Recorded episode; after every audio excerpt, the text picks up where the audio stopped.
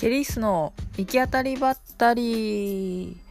この番組は音楽、ダンス、映画、お笑い、演劇などなどエンターテインメントをソロ雑談形式で発信する番組です。今日のテーマは講談です。えー、まさにね、今日、えー大阪松竹座にて、えーと神田松之丞さんの、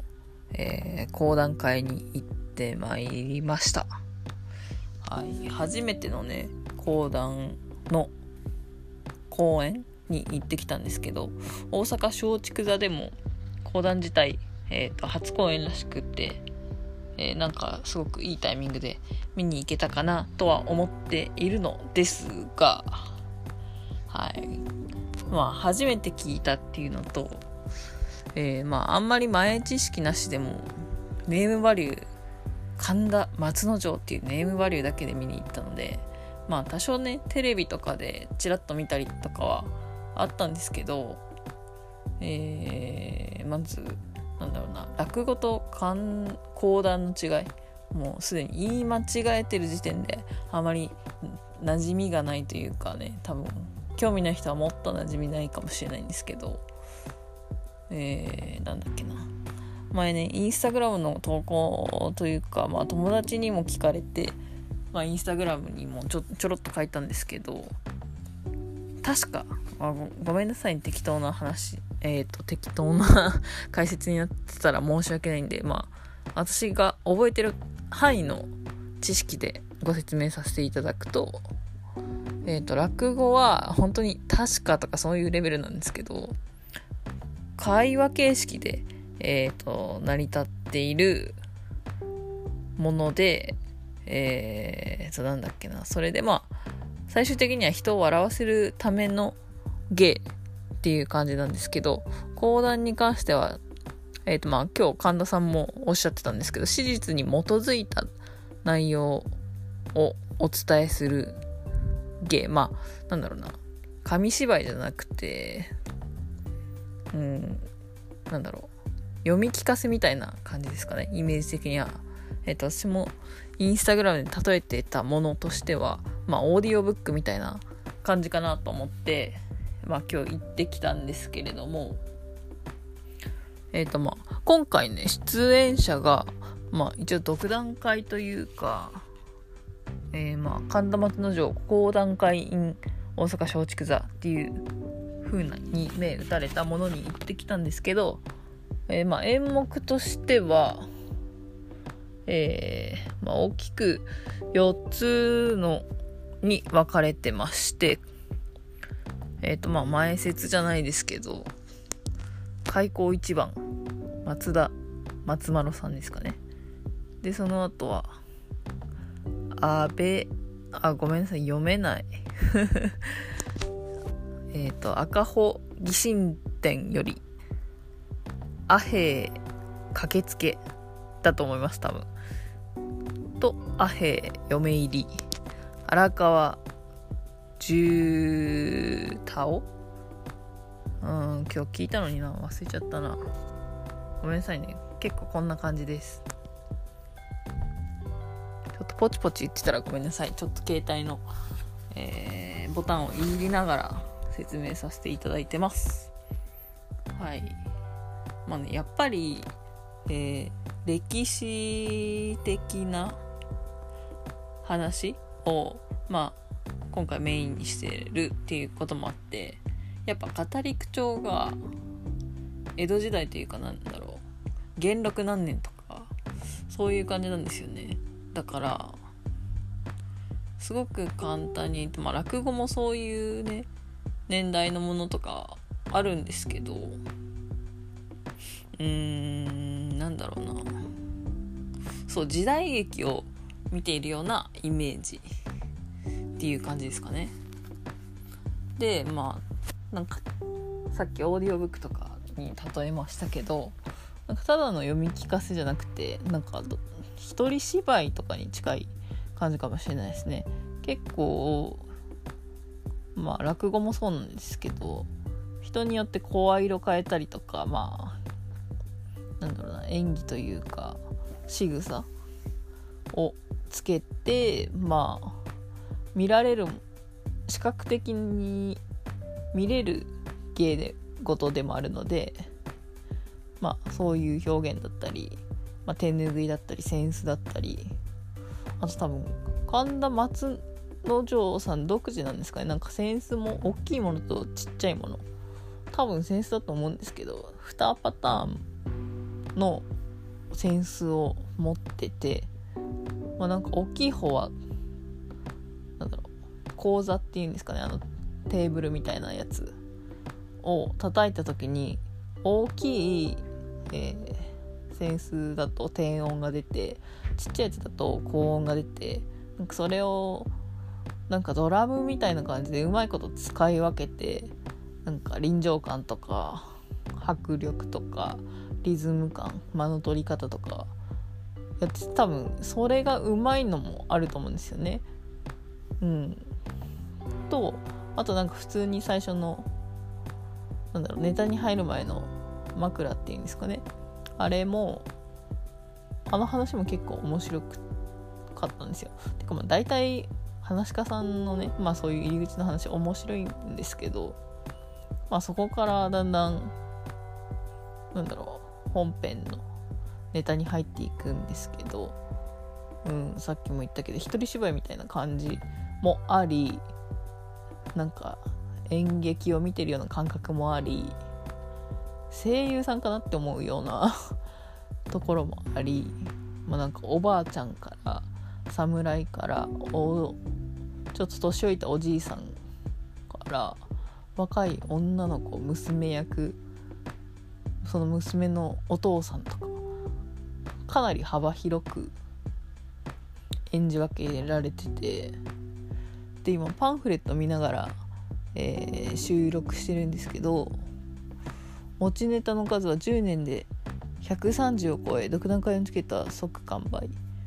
まあね、130ネタ覚えているっていうことで。うんなんだろうね。まあ大体その1個のお話がまあ30分前後みたいなんですけど。うん。ちょっとねそのなんだろう古典的な言い回しに慣れてないと正直ちょっとまあ入りづらいところはなんだ頭に入りづらいところはあるかなというふうに感じました、まあ、そういう意味では落語も同じような感じでちょっと初めて聞いた時はそういうなんか仕事してるかのごとく脳みそフル活用であのやっぱりね言葉で発しているものを自分の頭あ耳から聞いて頭の中で具現化して、まあ、想像してなんか絵を思い浮かべながらさらに目で視覚的にその演者を見ているみたいな感じになるので結構初めて落語を見た時はすごい頭を使ったんですけど、まあ、その時よりはなんか、まあ、ちょっとボケットというか、まあ、ぼんやりじゃないですけど、まあ、ちょっと多少のねリラックスはして見れたっていうのはありました。で今回えっ、ー、とどこだったかな？3階席で見たんですけどちょっとね3階の2等席で見たんですけどなんだろうね。ちょっとねあんまり角度が3階のなんか端っこの方の席で見たんですよね。なんかあの1列しかない本当に端っこにある席。なんか出窓じゃないけどそこで見てちょっとね普通に3階席でも正面から見た方が良かったかもしれないです。ちょっとそこはまあちょっと実験的なところもあったんですけどうんちょっとね角度がね辛かった。あとはねやっぱり歌舞伎もやる会場だったので花道から最初神田さん松之丞さん出て来られたりして、まあ、そういう意味では面白かったですけどちょっと。まあ歩き慣れてないっていうのもおっしゃってたんでちょっとなんか滑ってるな。あの足元滑ってる感じがありつつうん。もありちょっと面白かったですね。でまあ本当にうーん。まあ言いたいことはもう大体言ったんですけど、まあ、やっぱり史実に基づいたネタっていうので、まあ、歴史的というかまあ古い時代の話が結構多いみたいで、まあ、夏場は怪談話が多いみたいなんですけどなんかねテレビで見たその講談の説明とかだと、まあ、なんか結婚式にその新郎新婦の人生を講談師の人が説明してくれるとか案外そういう入り最初の入り口としてはもしかしたらその現代の話の講談とか聞く機会があればそういうのを聞く方がもしかしたらスッと入ってくるのかなっていうのがまあ大きなえー、なんだろう。うん。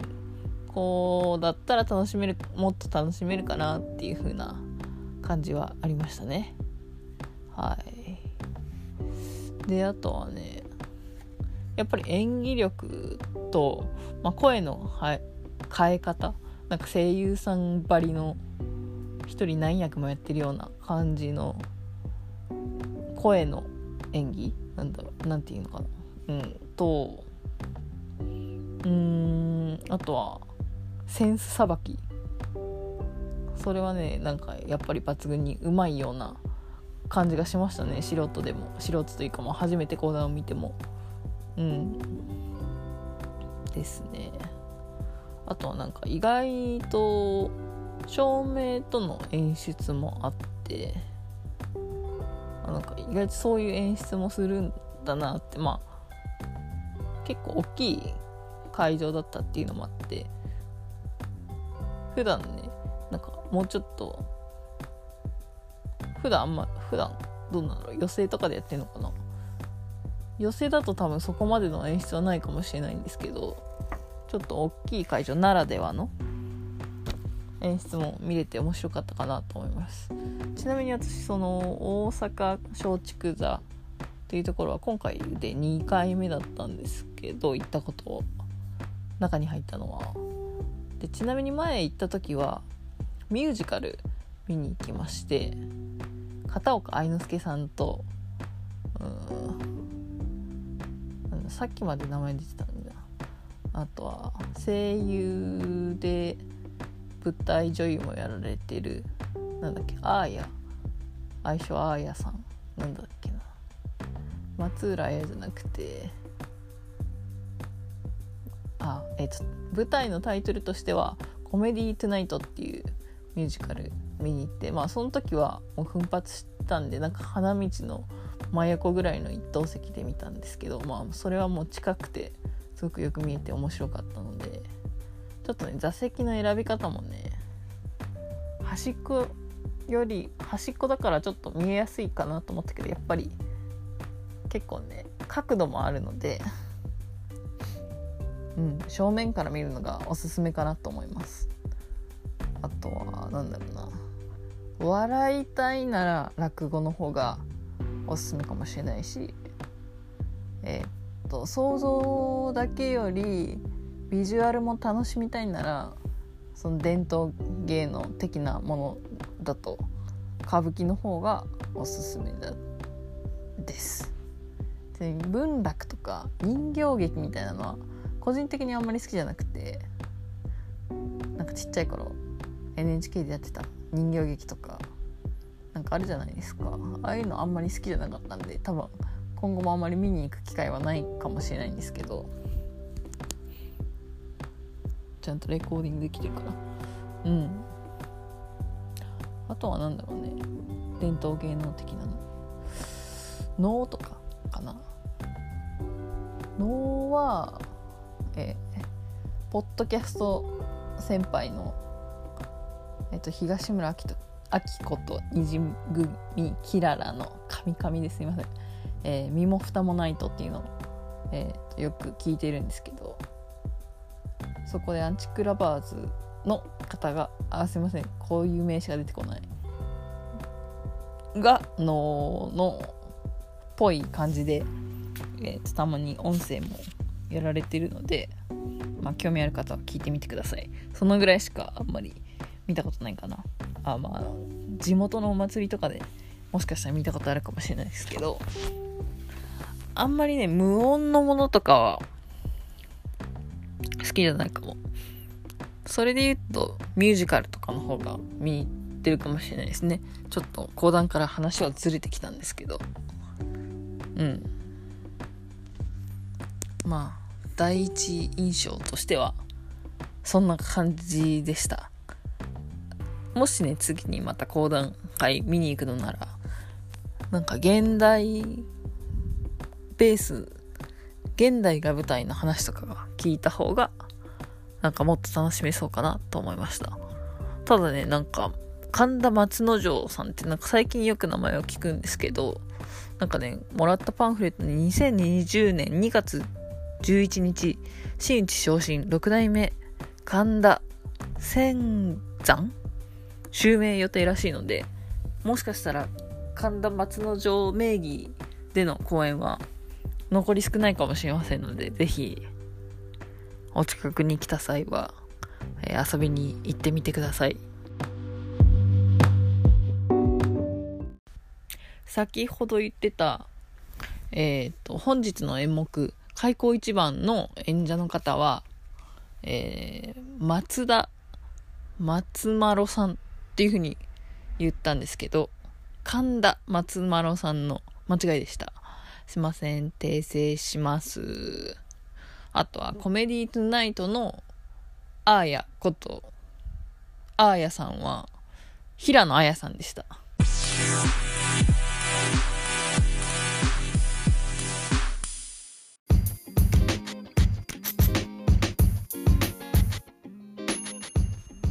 今回の、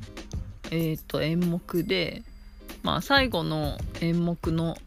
前に中入りっていう、まあ、休憩時間があったんですけど20分ぐらい。そこでねまたしても、えー、キリスの行き当たりばったり第2回目の放送にも出てきたバンビちゃんがねちょうどね休憩時間にインスタライブやっててえー、そう見たよっていう小話です。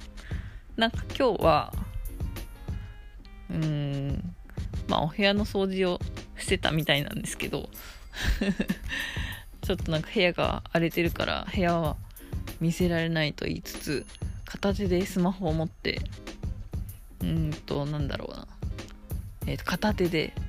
お掃除をしてたみたいで。はかどらねえだろうと思いながら まあ楽しく見させていただいて、えー、まあ3回席だったので、まあ、3階から2階1階1階？あまあ1階席の下のフロアに売店があるんですけど売店まで行って何か買おうかなと思ったんだけどインスタライブやってたからまあ聞きながらなんか売店まで降りて階段でまた3階席の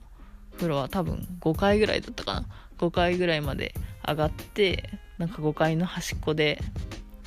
1人インスタライブを見ながらたくさん何個かコメントを打ちつつ、えー、お返事もらったりして楽しんでたんですが、えー、最近昨日かなバンビちゃんなんかインナーカラーを入れたみたいで急にバンビちゃんの話になるんですけどね。まあせっかくなんで入れてみます。はい。なんかなんだっけ？えっ、ー、とハロウィンのコスプレでなんか何何が似合いますかね？この髪型でアニメのコスでとか言ってたんで。あのちょっと古いんですけどパンティーストッキングのパンティーじゃないや。ストッキングの方ね。黒髪のゴスロリみたいな感じのまあなんか昔リアルタイムでちょろっと見てたんですけど、何気にね、えっ、ー、と、ギャラクシーコラボの T シャツも持ってて、まあ持ってるのは、パンティとストッキングかな、キャラクターの名前。ストッキングの方の黄色い感じのキャラクターなんだけど、キャラ自体はパンティの方が、パンティパンティは紺色の髪のロリの方ね、の方が好きだったんだけど、なんかその当時まあ合わせて着ようと思ってた服がまあまあスカートエメラルドグリーンのスカートみたいなのがあってまあそっちに合うのが黄色かなっていうので黄色買ったんだけどっていうどうでもエピソードです。はい。まあでもバンビちゃんのゴスロリ姿のストッキングめっちゃ見たいよね。すごい。どうやっても可愛くしかならなさそう。最高。うん。っていう話とあとはあそうね。あと掃除しながらなんかアニメ流してたみたいなんだけどまあ流し見してるからまあ見てないって言ってたけどなんか意外とそうアニメも興味があるの？あるんだよね多分バンビちゃん。ななんだろう。昔 YouTube かな？なんかでアニメのダンス大会、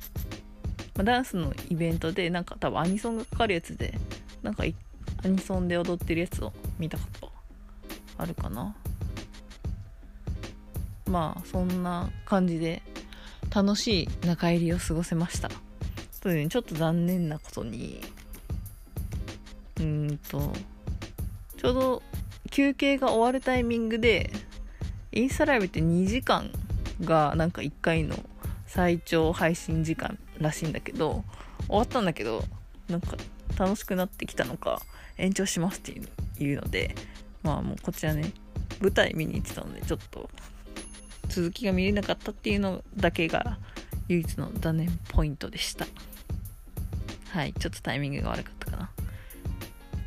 てかまあそれでなんだろう。バンビちゃんのインスタライブの配信を逃さないためにインスタグラムの設定で、えっ、ー、と、ライブが始まったら通知するっていう、えー、モードをついにオンにしたという、ね、ただ、配信してる時に限って携帯を見てない、えー、もしくは、まあ、今日も1回は見れたんだけど、多分ね、もうスマホが寿命が来てるのか何なのか結構今今も暑いんだけどこう講談の公演が終わる頃にはもうちょっと寄り道したんだけど電池が1%しかなくて。電子マネー電子マネー。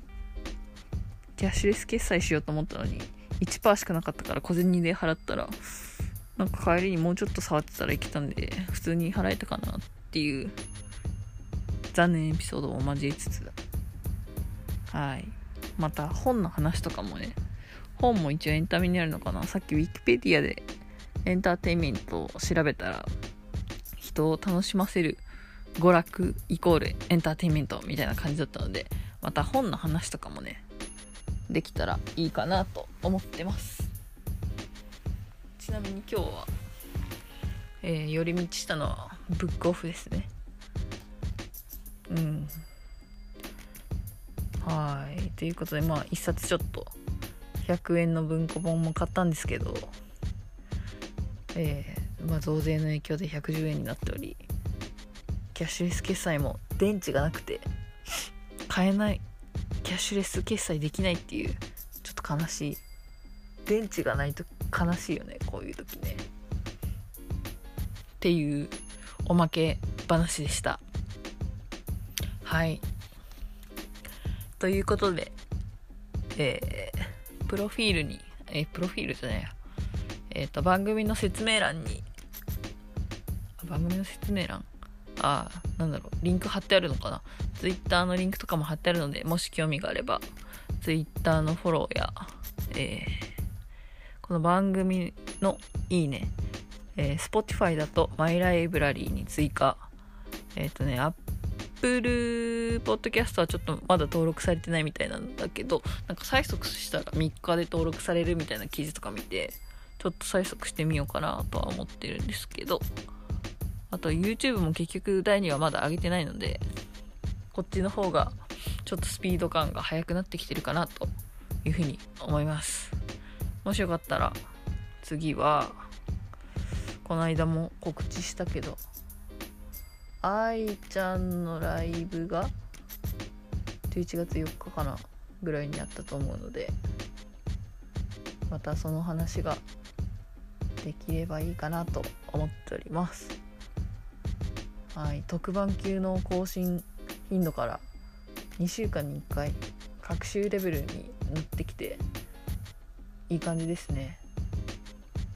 ちょっとその先が予定がないんですけど、えーと、年末のばんびちゃんの声も申し込めてないのであまり大きい声では言えませんがまあ全然ばんびちゃん聞いてないと思うんですけどね。大丈夫だと思うんだけど。ああとは12月にちょっとダンスイベントをね誘われたので、えー、見に行きたいなと思ってるんでまたそれもレポートレポート？感想？一人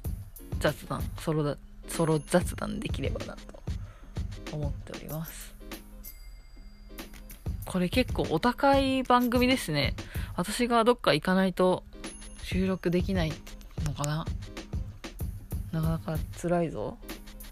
あんまりまあ最近結構立て込んで行ってるけど。あとは遊びに行ったけどちょっと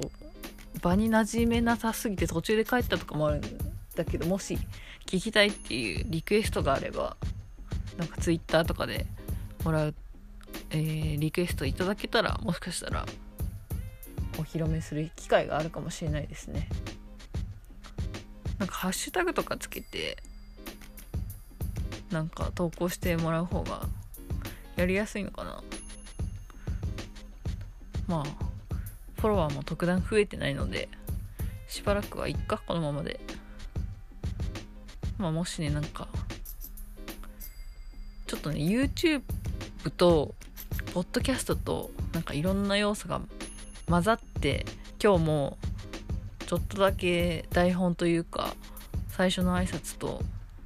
終わりの挨拶考えたんだけどちょっと終わりの挨拶の後にいろいろ喋ってるからあんまり意味なくなっちゃってるんだけど